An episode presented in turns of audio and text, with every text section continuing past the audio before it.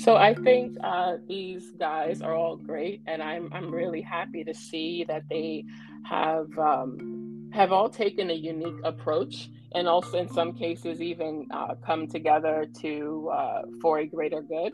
And um, what I see is true leadership, uh, bravery, and also sacrifice, and realizing that it's not just about them and how much money they can make and how well their families can live, but also extending it to a movement that encompasses so much.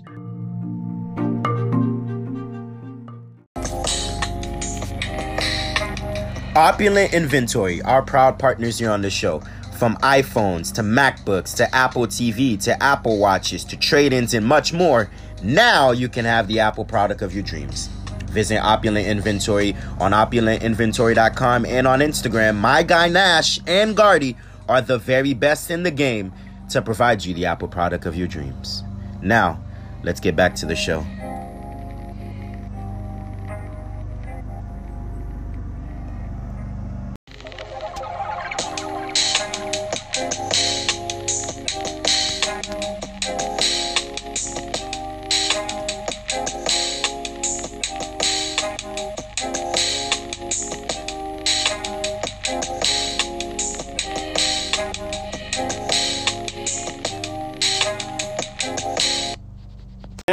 Are back here on the Sebi Podcast Radio Show. A very special episode, season four, episode seven of our great show, our Black History Month episode. Myself and my ride partner Michael Gray back at it again, yet again, here on the radio. Gorgeous, 78 degrees this evening here in our Orlando studios. My boy in the tri-state area, Mike. How are you feeling today? I'm feeling great, man. It's, you know, it's, it's all is well on my end. On my end, it was NBA trade frenzy day. Uh, man, we got a lot to talk about. I'm excited, man. It's gonna be a great show today. Why don't we waste no time, Mike, and get right into it? Today, the biggest of them all. It was the trade deadline. Lots of free agency frenzies. Teams were making moves to jackal position to get into contention, and others getting into the play-in tournament. And so, let's go with the biggest news of them all it's been noted, Mike, that the Sixers and the Nets have been engaging in talks surrounding trades between James Harden, the future Hall of Famer James Harden, and Ben Simmons. Simmons' situation in Philadelphia has gone toxic, quit on the team. Teammates and management have gone thus far to say that, you know, his head is not right and not into basketball. And so both parties wanted to make this, Mike. What was your first perspective when this went down? Uh, my first perspective was it was like you you had to look at it from three angles. It was like wow, it was like one with the James Harden situation in Brooklyn, you had to look at it from like the perspective of more so uh, what was the cost of renting Harden? Because basically that's all he was was a rental. They only got 16 games out of the big three. So what was the cost of renting Harden? What was the reality of what their situation eventually came into, and then what they've now now now become? It's like the what they gave up for James Harden and the Brooklyn Nets. It was it was it was um it was a lot when when James Harden first got there, giving up LeVert, giving up Allen, giving up those picks, those future picks. It was it was tough. But then you have a situation where um now now now what what it what it became to the 16 games played uh, not reaching a championship. It's it's like now what they did was they were very strategic. Brooklyn was very strategic with their moves.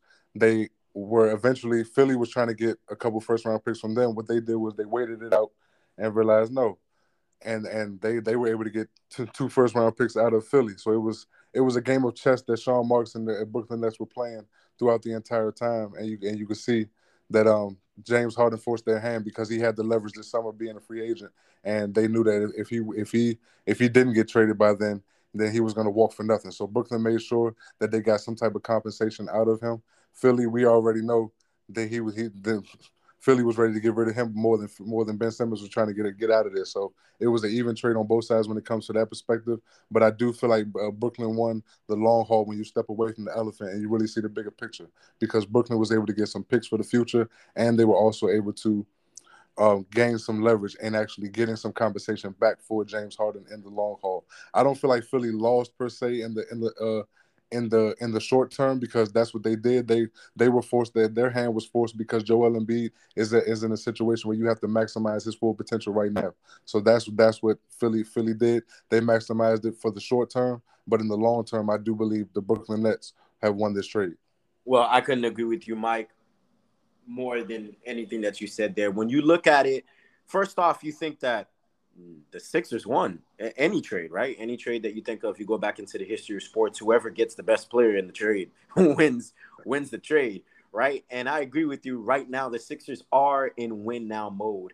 They finally got the all star. No disrespect to, you know, Ben Simmons, but they actually finally got the perennial all star that they wanted to pair up with Joel Hans Embiid in Philadelphia. Now there's no more excuses, Mike, for the Philadelphia 76ers. Now there's real expectations, championship expectations for them. But when you really dig deep into this, you look at what the Nets got back, you're like saying, for Ben Simmons, we got him and two first round picks back. Mm-hmm. And we know Ben Simmons can't shoot. So we got a guy that shoots 40% plus in Seth Curry with him and Andre Drummond back knowing that the Nets are light up front and that gives them a little mass and girth inside. And then you start to think to yourself, like, wow, okay, maybe the Nets won this. And so, you know, I, I think that to me, I, I agree with you, Mike. I, I, think in the long haul, the Nets, in short term, the the Philadelphia 76ers. But I, I will say this about the Nets, though. Although they won it in the long haul, Mike, the Nets, they're not playing for long haul. Kevin Durant and Kyrie Irving, they came to Brooklyn – to team up together with one mission and one goal, and that was to bring the state of New York, and that includes the Knicks and the Nets, their first title since 1973. Right? We know the Nets have never won a title. The Knicks haven't won since 73. They they had a mission to do that. So I'm not sure if they are in wanting to they care about those first round picks, anything right now. But I do believe that if they get a motivated Ben Simmons, right? If they get a motivated Ben Simmons that's hearing all the noise, that's fueled and motivated by what his ex teammates in Philadelphia were saying about him, I do think that his skill set flows very well, Mike, with what the Brooklyn Nets do because he doesn't have to worry about scoring, right? That's the strength of Durant and Irving.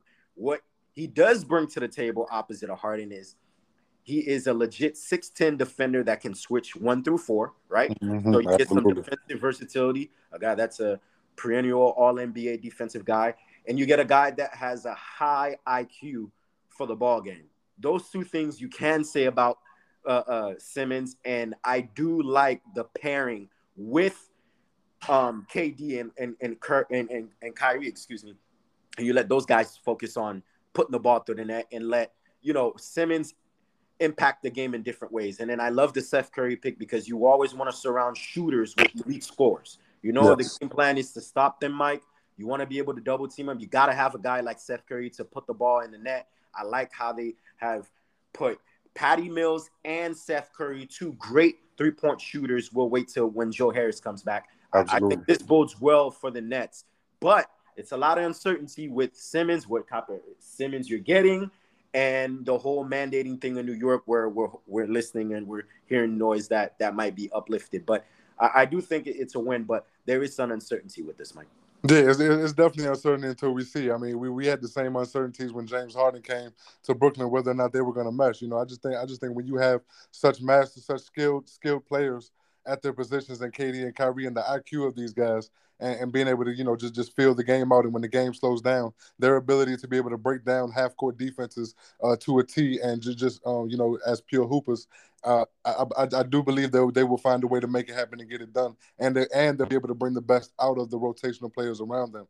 You're absolutely right. Seth Curry coming in as another knockdown shooter, along with Patty Mills and Joe and those guys Cam Thomas, it's a, it's another great field, and then Andre Drummond coming in there. That's where I think Philly lost us a, a, a tad bit as well because now some of the de- defensive pressure, it, you have more onus on Joel Embiid down there in the paint. One of the biggest upsides for Philly over the last couple months was Andre Drummond coming off the bench and giving you that defensive rim presence um, you know, just consistently when Embiid was on the bench. That was crucial. Not having that is going to be key, and and not being able to get another center to uh, offset that is going to be key as well. So we're we're, we're going to see in the long haul as well. But uh, it would be interesting if these two played in the playoffs and uh, for one of the rounds, wouldn't it, wouldn't it Sebi? Yeah, we, we would. we, we, would. I would sign up for that, Mike. Could you imagine headlines in New York, headlines in Philadelphia, two of the marquee, craziest fan base cities for their sports teams? Like that, that, that would make. I sign me up for a seven game series like that. Um, now back to Philly here, Mike.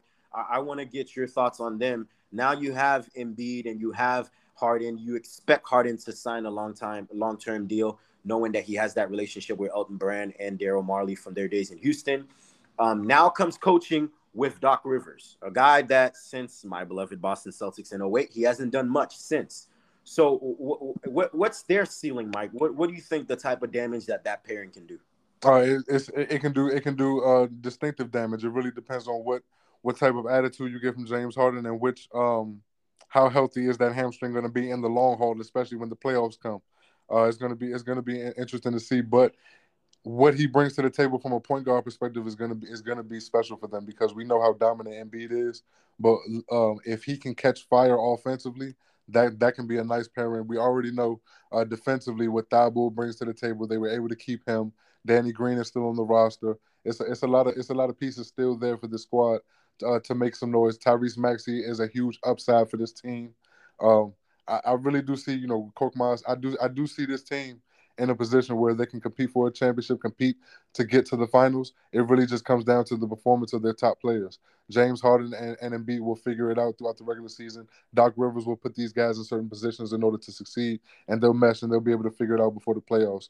I think it really just comes down to certain matchups they run into, and will they be able to will they be to contend? But based on what we see right now, I, Philly should be excited for the short term, and and they they should be excited for what they could potentially get in that that James Harden Joel Embiid pick and roll. It's going to be special going to the basket. Absolutely, there for sure. Uh, nobody's played better, Mike, in the last 20 games than Joel Embiid. He's been a demon possessed. I, I don't know. He's been playing lights out there for sure. Definitely tops in the MVP conversation. Let's take a look at a broader stance right now. What's going on throughout the other moves that happened in free agency? You had Donte DiVincenzo go to the Kings. The Kings have made noise, Mike pairing, getting him and Domantas Sabonis to pair up with Fox in uh, the in Sacramento. So I like what they've done. The Bucks acquiring Serge Ibaka. I thought that was a sneaky move that they made um, with the absence of obviously losing PJ Tucker in free agency, but now they get Ibaka, that that tenacious guy that can give them some interior presence inside and also on the offensive end, uh, pick and pick and pop um, with the on a three point line. So I thought that was a sneaky move that they did. The Celtics, my Celtics, my, I knew he was going. Nice, Theis back as well, and Derrick White from the Spurs. And any teams that made some sneaky moves that you like? Yes, I, I do actually like what the Sacramento Kings did as well. I think that was one of the biggest ones I was very happy about the last couple days. I, I, like what the Charlotte Hornets did. I think they almost fle- you can almost say they fleeced my Wizards in a sense when they acquired Montrezl Harrell. He's one of the most efficient players on our team as far as what he brings to the rim you know, you know, with the pick and roll and getting to the basket and stuff like that. Um, it's what we got back for him and what they lost and what they got. I feel like they won that part of the trade. Uh, us getting Ish Smith and Vernon Carey and and then them getting Montrez. I do like what Charlotte did in that sense. They they got a, a nice piece in Montrez, which is going to be a nice energizer bunny off the bench for that for that squad. I, I was very impressed with that pick, and I also like what Phoenix did getting Torrey Craig back uh, for, for Jalen for Jalen Smith. That's that's a nice pickup. He was nice for them in the playoffs last year, Sebi. He wasn't a, a big time scorer, but his length and his perimeter defense, and you know just uh, his slashing and cutting and getting easy baskets. It's certain it's certain situations that Torrey Craig was in where he was he was very formidable for the Suns, and I think they remember that, and, and they saw an opportunity to bring that back. And um, those those were two big ones that stood out to me. Yeah, absolutely, there for sure. Let's talk about, of course, Hollywood, the Los Angeles Lakers, Mike going without making any moves. They're sticking with the roster as constructed that it is. Russell Westbrook and AD behind the leader that is LeBron James. And they're saying to themselves, they'll see what happens in the buyer's market or if somebody drops that they like in waivers. What was your your stance on on the Lakers not making any moves? Well, the Lakers did did, did this to nobody but themselves. That I, they but they understand the situation that they put themselves in when they acquired a Russell Westbrook to pair with the LeBron James and understanding that, that there was a possibility that that, that might not mesh well and uh, it, it, might be a situation where we might have to move on.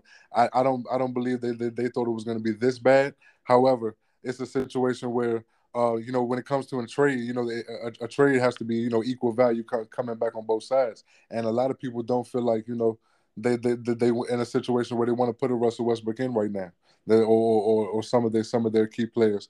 So, um, you know, something that they might be asking for might not might not you know they might not feel equal compensation is there, and it's just a, lot of a lot of phone calls have been turned down going towards the Lakers uh, this off season as far as trades are concerned and stuff like that. So it's a situation where they have to stick with the roster that they built uh, from from the ground up, you know, um, and we'll, we'll, we'll see how far they make it. But I'm not gonna lie to you, Sebi. I'm gonna say this: now that Russell Westbrook knows that he hasn't been traded, I do feel like we're going to see a better version of Russ in LA.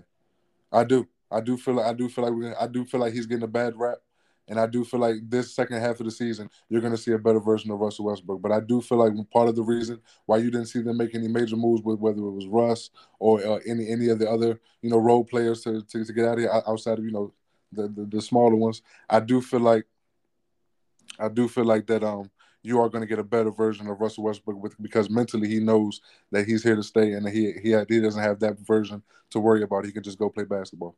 Mm, things to come and things to look out for in the second half of the season. One of the teams that was big, my big sellers was the Portland Trailblazers. Right, they mm. 63 million in cap, dumping the salary that was McCollum to the New Orleans Pelicans. That was probably the first big chip that happened in this offseason, well, this trade deadline, should we say. And of course, um, letting some of their other pieces go, like Norman Powell to the Clippers. I thought that was a very good deal for the Clippers as well, um, acquiring Norman Powell and Robert Covington. So now they've they've they've made it known that you know it's a new era now. They aren't really rebuilding, Mike. They claim they're saying that they're retooling to try to build this around Damian Lillard with the emergence of Anthony Simons that kind of gave him confidence to kind of uh, let go with CJ McCollum. So Portland are there. I feel like they're up to something, Mike, and I think they might be looking ahead in the uh, off season, knowing all that money to be able to lure like a max contract for a star. Great minds think alike, brother. I couldn't agree with you more, and that's exactly what I was thinking as I was dissecting the Portland situation. When you think about the fact that they got rid of a CJ, you know, and, and a couple other smaller pieces, that lets you know that they they had no ambition of getting rid of Dame. They just wanted to build around him. And some of the some of the pieces that they're making, some of the moves that they're making, let you know that they're thinking about the long haul and potentially bringing in another star in Portland. Uh, it, it sets up right for them. Dame, I feel like at heart, Sebi, Dame really doesn't want to leave Portland. I think he really never wanted to leave. I think he wanted to really force their hand to show them that he man, we got to make some moves. We got to make some things. I happen. agree. I agree. I, I think really, he forced their hand on management, Mike. Yes, I think I think he really wants to stay. He really loves Portland. He's really one of those guys that he doesn't want to jump around. I really think he he, he really feels that. So, um, in, in this situation, you're you're going to see Portland really make some moves later on.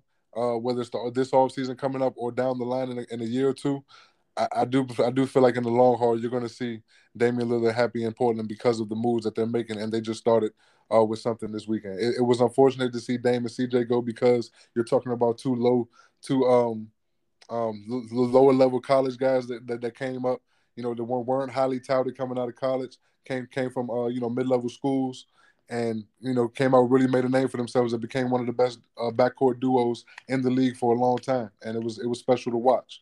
So uh, it, it was it was unfortunate to see them go, but watching CJ and them go is gives them hope that they can get an even bigger star in Portland for the long haul for bigger success and to keep Dame happy. Meanwhile, in the Big Easy, I think the Pelicans are satisfied with what they got. Oh yeah, guy put the ball in the lead. Mike, they were one of the worst teams in the lower third in the league in scoring. They get a guy that is a legit 20, 23 to 25 point scorer to now hopefully pair up with Brandon Ingram and BI, and also the return of Zion Williamson. So we'll see how that works out, right? That that's their version, their big three and the big easy. So we'll see how that occurs. Yes, this Pelicans big three is, can, can potentially be special, like you said, depending on what when when Zion comes back, what uh you know whether or not uh, they plan to make it, they plan to make any moves going forward with their other other stars. So uh, when you think about the potential of a, a Brandon Ingram, you know, a Zion Williamson with uh, C.J. McCollum, that's a, that's that's a special set of players, and and C.J. McCollum has been one of those very. He's one of the most underrated players in the league. His skill set is uh, is is very special. What he can do, uh, you know, his handle is his uh, footwork, um, mid range, three uh, three point shot. Right. He, he's he's really a three levels. He's really a special basketball player, and um, you know his skill set, what he can bring to New Orleans uh, the fluidity in this game. It, it, it, if they if they keep this core together, you could be building something special down in New Orleans. Definitely, definitely there for sure. I think that's what everybody in New Orleans are hoping to happen this offseason. But Mike, when we come back, we focus on our culture. It is our official Black History Month episode. One of the best and one of the greats. We have an expert to talk with us. That and much, much more the Sebi Podcast Radio Show, live and streaming here only on our Orlando studios.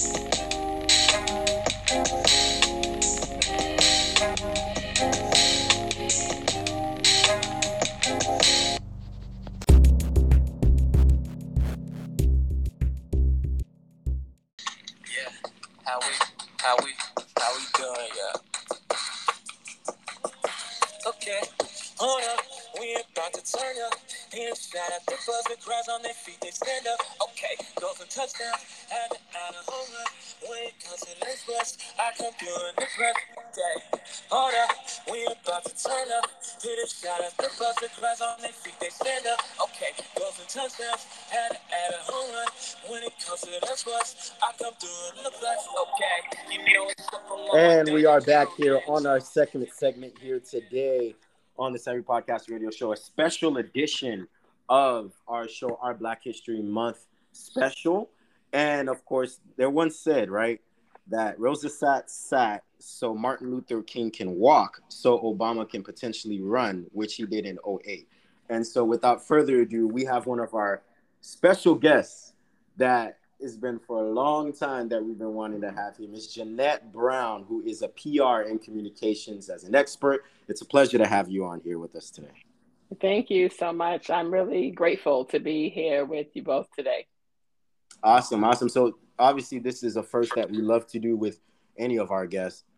We kind of want to get to know who you are and share where you came from. So talk to us a little bit about that. Sure. So I uh, was born and raised in Brooklyn, New York, and uh, born to immigrant parents, and grew up in the '80s, and uh, and was influenced a lot by my uh, Caribbean uh, grandparents, as well as just my experiences, you know, going through the ranks of high school, college, and then corporate America. Um, today, I am a the owner of a PR and communications company, and all of those experiences dating back to my childhood have shaped who I've become today um, in terms of communications, the ideas and uh, and programs that I help clients create for their businesses. That's awesome. That's awesome. Well, uh, what about your upbringings? Right, you talked about um, being with your Caribbean parents, as obviously I have as well. We can both attest to that. Um, okay. Um, talk to us about your upbringings, maybe some challenges, or maybe some things that you still um, hold on to.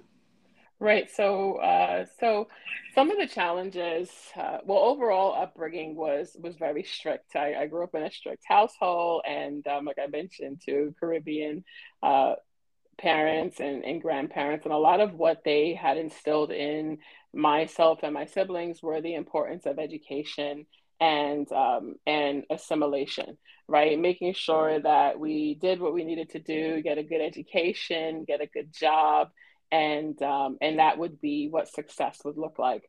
Um, that at the time seemed great. Um, and some of the challenges that I experienced was my uh, my mom passed away when I was 17, and by the time I was uh, 22, everyone that had raised me uh, as a child had also passed. So those things were the uh, you know getting a good job, making sure I finished school were the things that kind of drove my uh, uh, just just kind of gave gave me a drive for life and accomplishment, and that is what I carried with me throughout my career.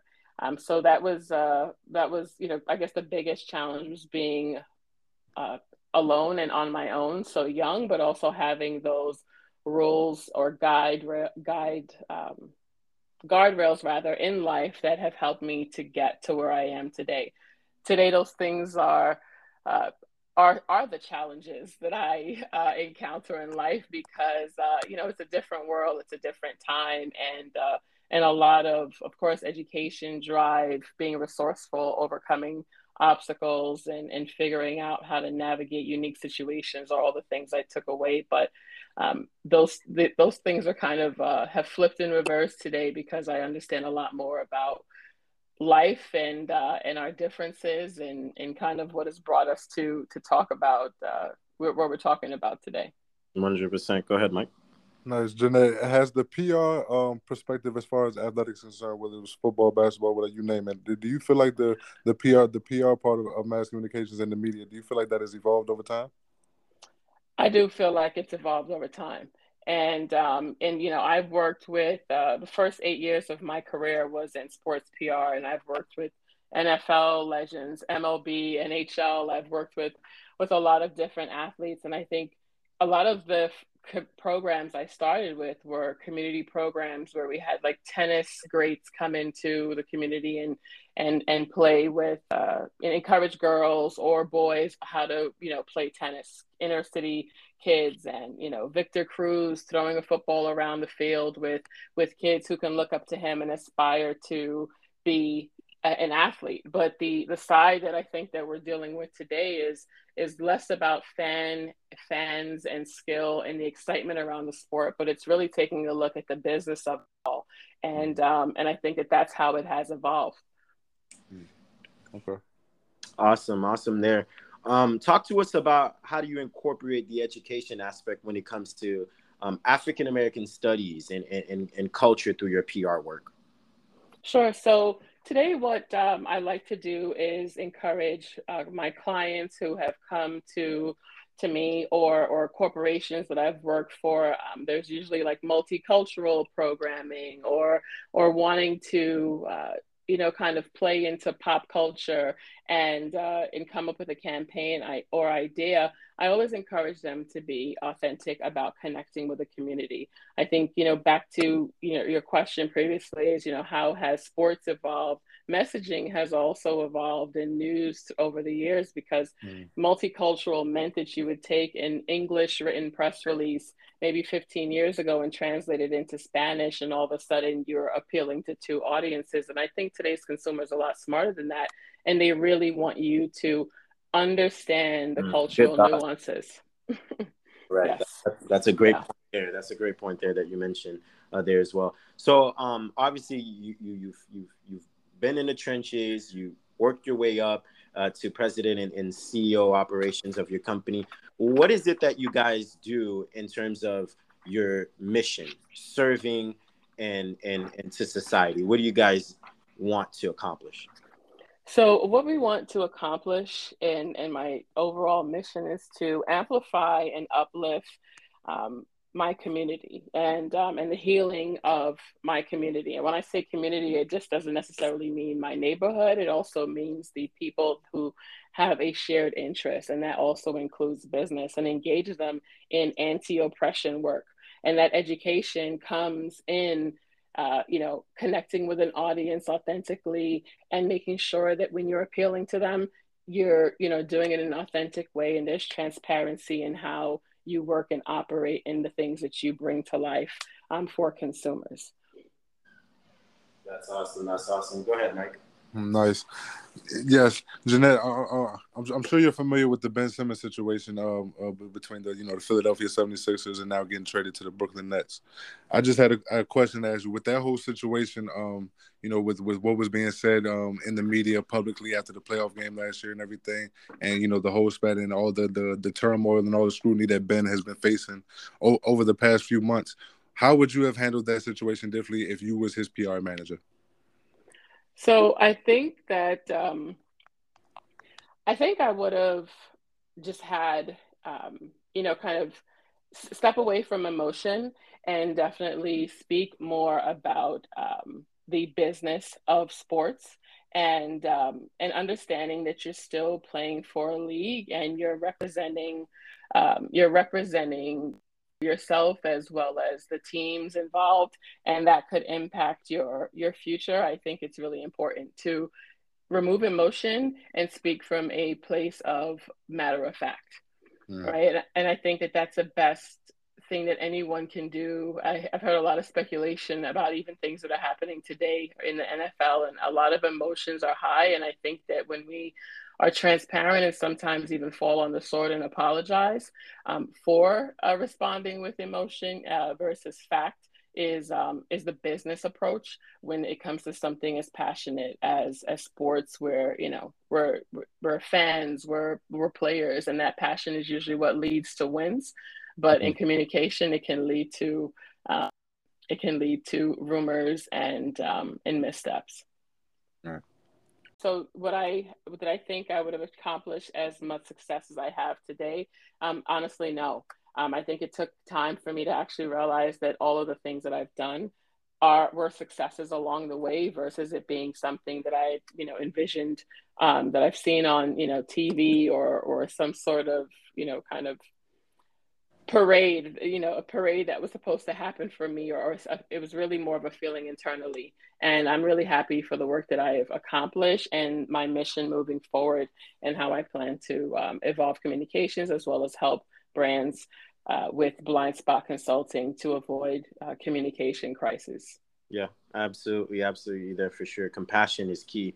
I wanted to get um, your thoughts on something else that's been going on in the uh, sport of NFL um, in their leagues. Racism and prejudice has been a big thing. Um, about a week and a half ago, um, the you know ratio of black coaches and white coaches in the NFL is is is just mind blowing. Right, we only have three black coaches, and actually, there was a guy by the name of Brian Flores who pretty much put himself in jeopardy in his head coaching opportunities to obviously address something far more significant than just being a head coach. Your thoughts about that story and how that came upon? So I think that um, I think Brian Flores is um, is passionate about the sport. I think that he has uh, felt the pains that many people of color have felt in uh, a variety of industries, and I know that you know, historically the NFL has been one of the leagues that's been challenged with diversity. And, you know, the stats speak, speak for themselves. And I was really happy to hear, um, you know, Goodell mention that, Roger Goodell mentioned that this week, the NFL commissioner. And I think there's a lot that needs to be done. But from Brian's perspective, I think he knew that when he stood up that it was it was more than about it was more it wasn't just about his career. It was about so much more and so many other people. And I think that that action that he took has actually impacted people's careers in the course of one week other people's careers creating opportunities because i think everyone actually took a look at what was going on or what's going on and the sports side of the nfl as mentioned and uh, the leadership uh, the imbalance of player diversities of player and leadership is uh, is is alarming. It is. It is. So go ahead, Mike. Yeah, definitely. Yeah, definitely, uh, Jeanette.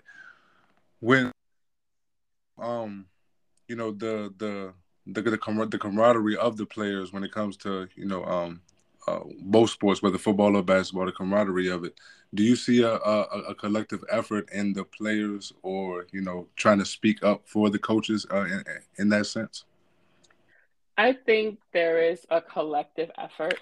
Um, but uh, I don't know that everyone is as public as they would like to be. Mm. And um, I feel that, you know, a lot of people, um, especially from my experience, you know, there all there are always rumblings in the locker room or in some in the privacy of someone's home about how everyone's one is feeling or whether they witness bias. But a lot of folks don't necessarily want to come forward and be public because of backlash. And I think we've seen that a lot with, you know, people like Kaepernick and um, and other players over the years where, you know, the, the best thing to do is to create a fund and and kind of be politically correct about something where sometimes you need to, uh, you know, kind of take the route of Brian Flores to force people to pay attention to an issue. Otherwise, it's just the cycle is just going to continue. Mm. Good thoughts, great thoughts there. One of the biggest advocates um, that use their platforms very well is none other than LeBron James, LeBron James himself, and guys like Chris Paul in their movement for the Black Lives Movement. What's your thoughts on their stance and how they use their platforms to address a lot of this, um, you know, oppression or injustice and things of that nature? So I think uh, these guys are all great, and I'm I'm really happy to see that they have um, have all taken a unique approach and also in some cases even uh, come together to uh, for a greater good. And um, what i see is true leadership uh, bravery and also sacrifice and realizing that it's not just about them and how much money they can make and how well their families can live but also extending it to a movement that encompasses so much for people who look just like them and I'm sure, um, you know, to some degree, many of them have also experienced um, discrimination in some way or bias along the way. Um, I don't know a person of color who hasn't because there, there's so many systemic issues out there. So I commend them and I see it as a true demonstration of sportsmanship. Yeah, those are true leaders of men there for um, sure. You talked about your brand and your company, your business. Is there any opportunities perhaps in the future for any Black athletes? Um, you managing any athletes or any PR related um, projects in the future? Yes, um, I would love to to work with athletes again and um, and also help with uh, their careers. I know recently, you know, NIL was implemented for college, uh, you know, athletes, and and it, the first thing that came to my mind was just like, oh my gosh, I could, you know, I could help um, athletes in, you know, who are who are not even in the NFL or NBA. I can help them when they're in high school, when they're still impressionable, and assist with that grooming process while still helping people stay grounded. And I think, you know, in the past, athletes have been forced to kind of walk a line and show up a certain way. And I think we should all embrace our uniqueness and our identities, and as well as the, the thing that makes us unique on, off the field, in the boardroom, out of the boardroom, and you still bring that level of excellence to the table. So um, I hope that, you know, if someone wants to reach out to me, they can reach out to me on LinkedIn, Jeanette Brown on LinkedIn. And um, I'd be happy to, you know, utilize my skills as well as network and experience in working with athletes again. Absolutely. Go ahead, Mike. No doubt, um, Jeanette. What, what, do, what do you think of, uh, about as far as you know the tra- the trajectory of you know women equality in sports and you know you know uh, your your perspective on that and, and where, where we stand today? Well, I, I do think that a lot more needs to be done. And um, it's interesting that you mentioned this because I, I, you know, I just got an alert about, um, you know, women, you know, today being uh, the US actually delivered a major legislative victory for the Me Too movement and kind of, uh, you know, clearing a House passed bill to guarantee victims of workplace sexual harassment or assault are free to pursue lawsuits in court. And the first thing that came to my mind is that it is February 10th, 2022.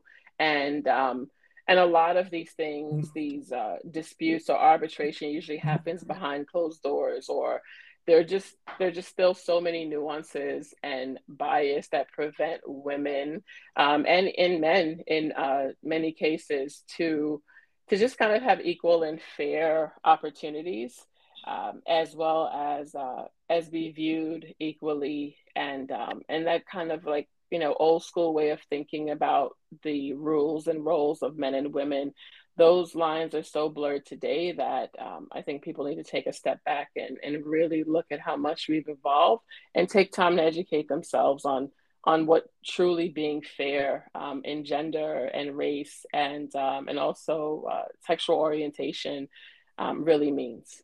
Yeah, absolutely. This is actually our favorite time um, with our, all of our guests, especially more importantly, our first time guests. We like to do this fun game that we apply um, to kind of get a feel of, you know, it's outside of what we talk about, outside of um, what you know you do, and just kind of get to know the interpersonal person who you are. So, Mike, I'm gonna let you take it away this time.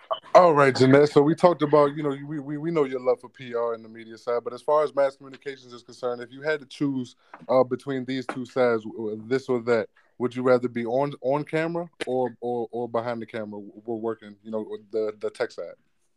I would uh, rather be on camera. Okay. Ooh, interesting. interesting. Why do you say that? Uh, because I've never been on camera, and the things that I worried about in the past are no longer relevant today because uh, I know that I have something great to bring to the table behind camera, uh, on and off camera. So for me, that's like a challenge. I'm ready. Okay. Interesting, interesting. This is this is a, a good one. Do you rather your aunt's home cooking or you prefer your mother's home cooking? Hmm. Uh, I'd say my mother's. Ooh, interesting, interesting. Why so? so um, I think that uh, my my mom was a great cook, and I think that I've got accustomed to. I miss her cooking uh, since you know she she passed when I was seventeen, and I think my aunts are the ones who I've learned from, and um, and I, I I miss her food specifically. Go ahead, Mike. Which which which sporting event do you look forward to the most? The Super Bowl or the NBA Finals? I would have to say the Super Bowl. Okay. because the energy level is intense. I'm looking forward to the game, um, and uh, and and just the excitement. Uh, there's a sense of community around the Super Bowl that has extended into lifestyle in so many different ways. And I think it's a great moment in time for everyone to just rally and get together. And whether you're going to talk about politics or the game, just getting together and uh, and joining in the fun is cool. That is that is awesome. Your opinion on this? Uh-oh. Overrated or underrated? The lifestyle in Atlanta. You mentioned that you were born in Brooklyn, but I, I want to get your perspective on that. I see a lot of mixed views on this. Overrated or underrated? Atlanta lifestyle. I think it's underrated. Mm. Mm. Do you want me to share why? Yeah. Okay, so so being from Brooklyn is someone who is like, oh, I'm never leaving Brooklyn, Brooklyn to the death of me. I um traveling to Atlanta recently, there I realized that there's a level of energy and excitement and uh and just buzz in the airport alone, right? In the downtown area, the city, I've watched it explode if you will. And I'm excited to see how it continues to evolve. That's awesome. Go ahead, Mike. Yeah, if you um overrated or underrated this year's Super Bowl halftime um performance. Oh. I'd have to say underrated. Hmm, interesting. I sense I sense there's a little Snoop Dogg fan or Maybe Mary yeah. J. Blige. Mary yeah. J. Blige, yes. yeah, fans fans of everyone. I'm disappointed about M, you know, to be honest, but I think I think the anything that's happening around the show, whether participation or not, is exciting. Um, it's different, you know. Like ten years ago, like would you have thought that this would have been the lineup? Probably nope. not. No, not at right? all. Not even close. Not at all. Right. So to me, it's a statement in itself it's a statement in itself, and I think it's dope. I'm I'm excited to see the halftime show. No doubt. Here's our last question here before uh, we let you go. Here, you are Brooklyn from and Brooklyn raised, so we got to ask the question. Um, you know, Nas or Jay Z. You know, so I, I, I gotta I gotta ask you that that question. Yikes! I'm I'm gonna have to. Wow, I'm gonna have to say Jay. You know she's gonna stay You home. You know she's Savvy? gonna- Yeah. She's gonna stay home. Nas from Queens. You know how I that know, goes. ex- right, right, exactly. Yeah, I yeah. mean- Nas is from Queens. That's my. Yeah, he's he's an amazing home. lyricist. He's an amazing lyricist. Absolutely. Yeah. Those guys are really awesome. Well, Yeah. folks, that was our conversation here today with uh, Jeanette Brown. If you guys want to connect with her, her description to all her social medias and LinkedIn and information about our company will be listed in the description box below. But if you have any last words, Jeanette, that you'd like to share with us for our audience, please do. Sure. So, well, thank you so much for having me. I feel grateful to join you guys in this moment and have this very relevant conversation. Um, yes, anyone can reach out to me on LinkedIn and or um, Instagram. But also, I wanted to say that I'm, uh, you know, diversity, equity, and inclusion in communications is is really important today, and it, speaks to the evolution of the consumer uh, generations as well as um, as well as news. And I think that um, that we are, are in a position of power today more so than in the past because of social channels. And I think we also have to be more careful to avoid crisis communications because of the accessibility of news and messaging and inconsistency. So I'm I'm happy to extend myself to assist um, with brands, people, athletes, and and look forward to see how things continue to unfold in this space. Absolutely. It's been a pleasure to have you on, and we have to have you as a returning guest with us in the future there for sure. Um, Wow, thank you. And the family there as well. But when we come back, Mike and I, we talk fun things in Super Sunday and the Super Bowl. This and much, much more in our great show. Thank you. Thank you. Have a good one, Jeanette. Okay, you too, guys. Take care. All right.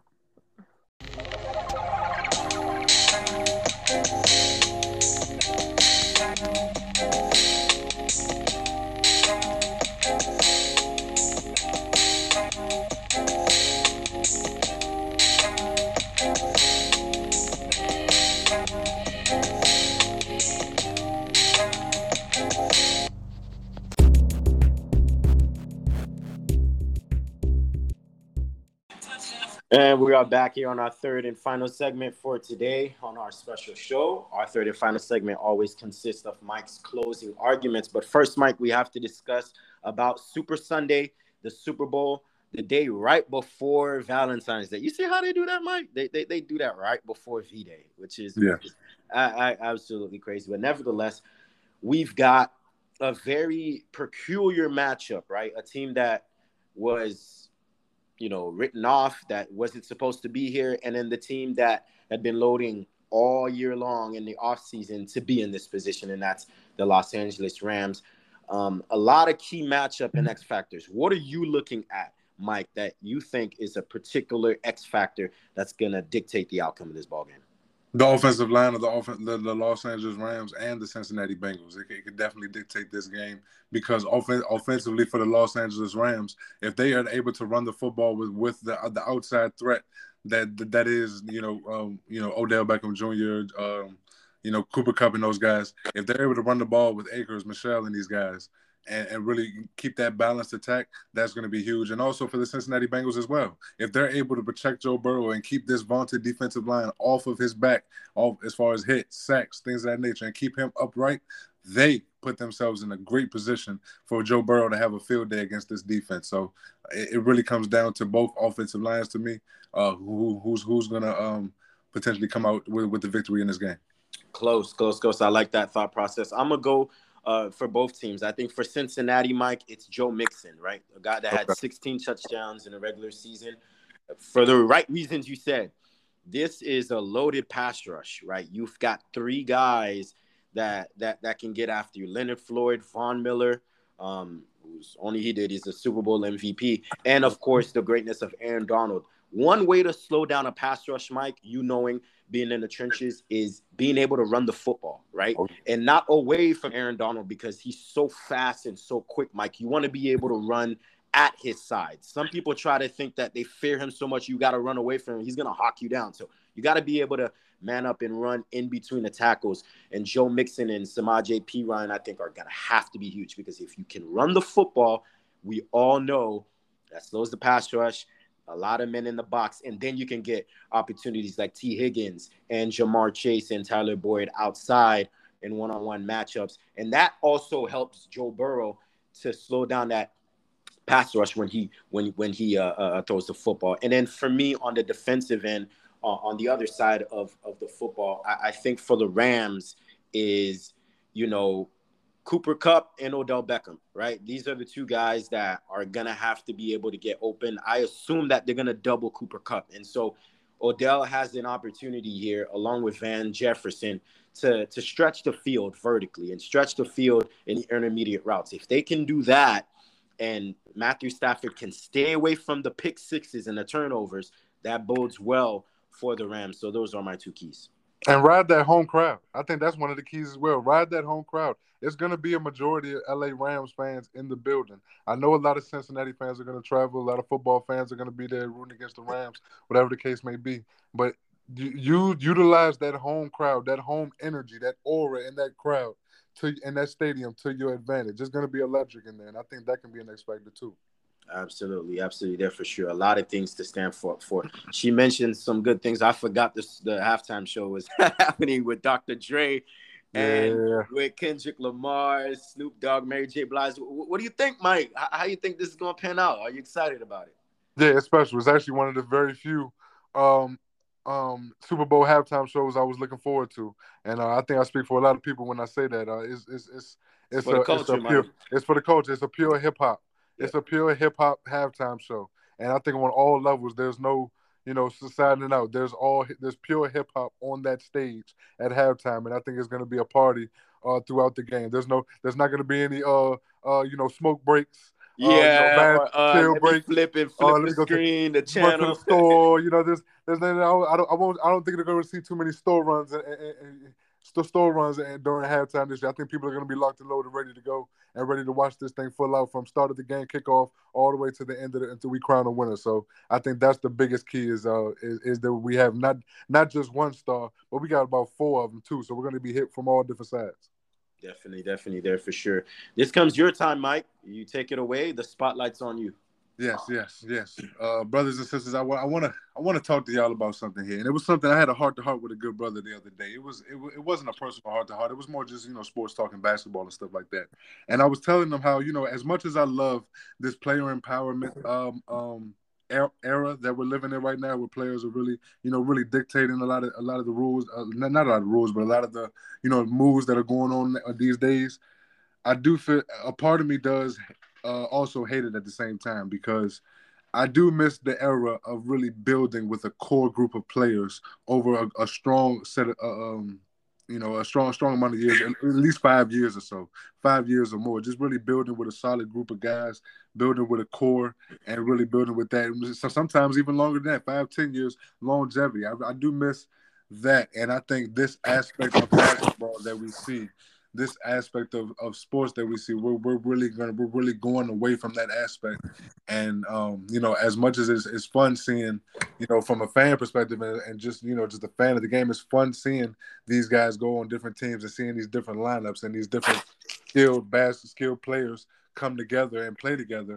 It does it does from an old school fan. It does it does hurt it, to some degree to see, to see you miss that competitive fervor you know, back and forth of, you know, every time seems like it seems like we we're running away from adversity almost, Sebi. Every time things get hard or things get tough, it, it's like we're sending the wrong message to, you know, future players or, you know, the fans in, the, in, in society. Like every time, you know, some adversity hits, oh, let's go, I, I, let's get traded to another team. Or let's, or let me pout and, uh, you know, sit out and force my way out so I get traded to another team. I feel like that can send the wrong message in the long haul to the youth and you know to future players and stuff like that. However, I do understand the player empowerment um, era that we stay in. I just hope they utilize it to the best of their advantage, and they're not using it as a tool for um, you know to, to to to really bring more harm to the future than they than, than they're bringing positive. I hope I hope they're using it for more of a positive than a negative. Hey everyone, we're excited just as much as you guys tonight if you enjoyed this show, and frankly, even some of our other episodes as well. If you want to show your appreciation for the show, ensure that you leave us a rating, and a review in our iTunes and Spotify. And remember, you can stay locked in here and connected. SebiPodcast.info link for the latest news, articles, interviews, and much more. And remember, wherever you're listening on air or online, the Sebi Podcast is wherever you go.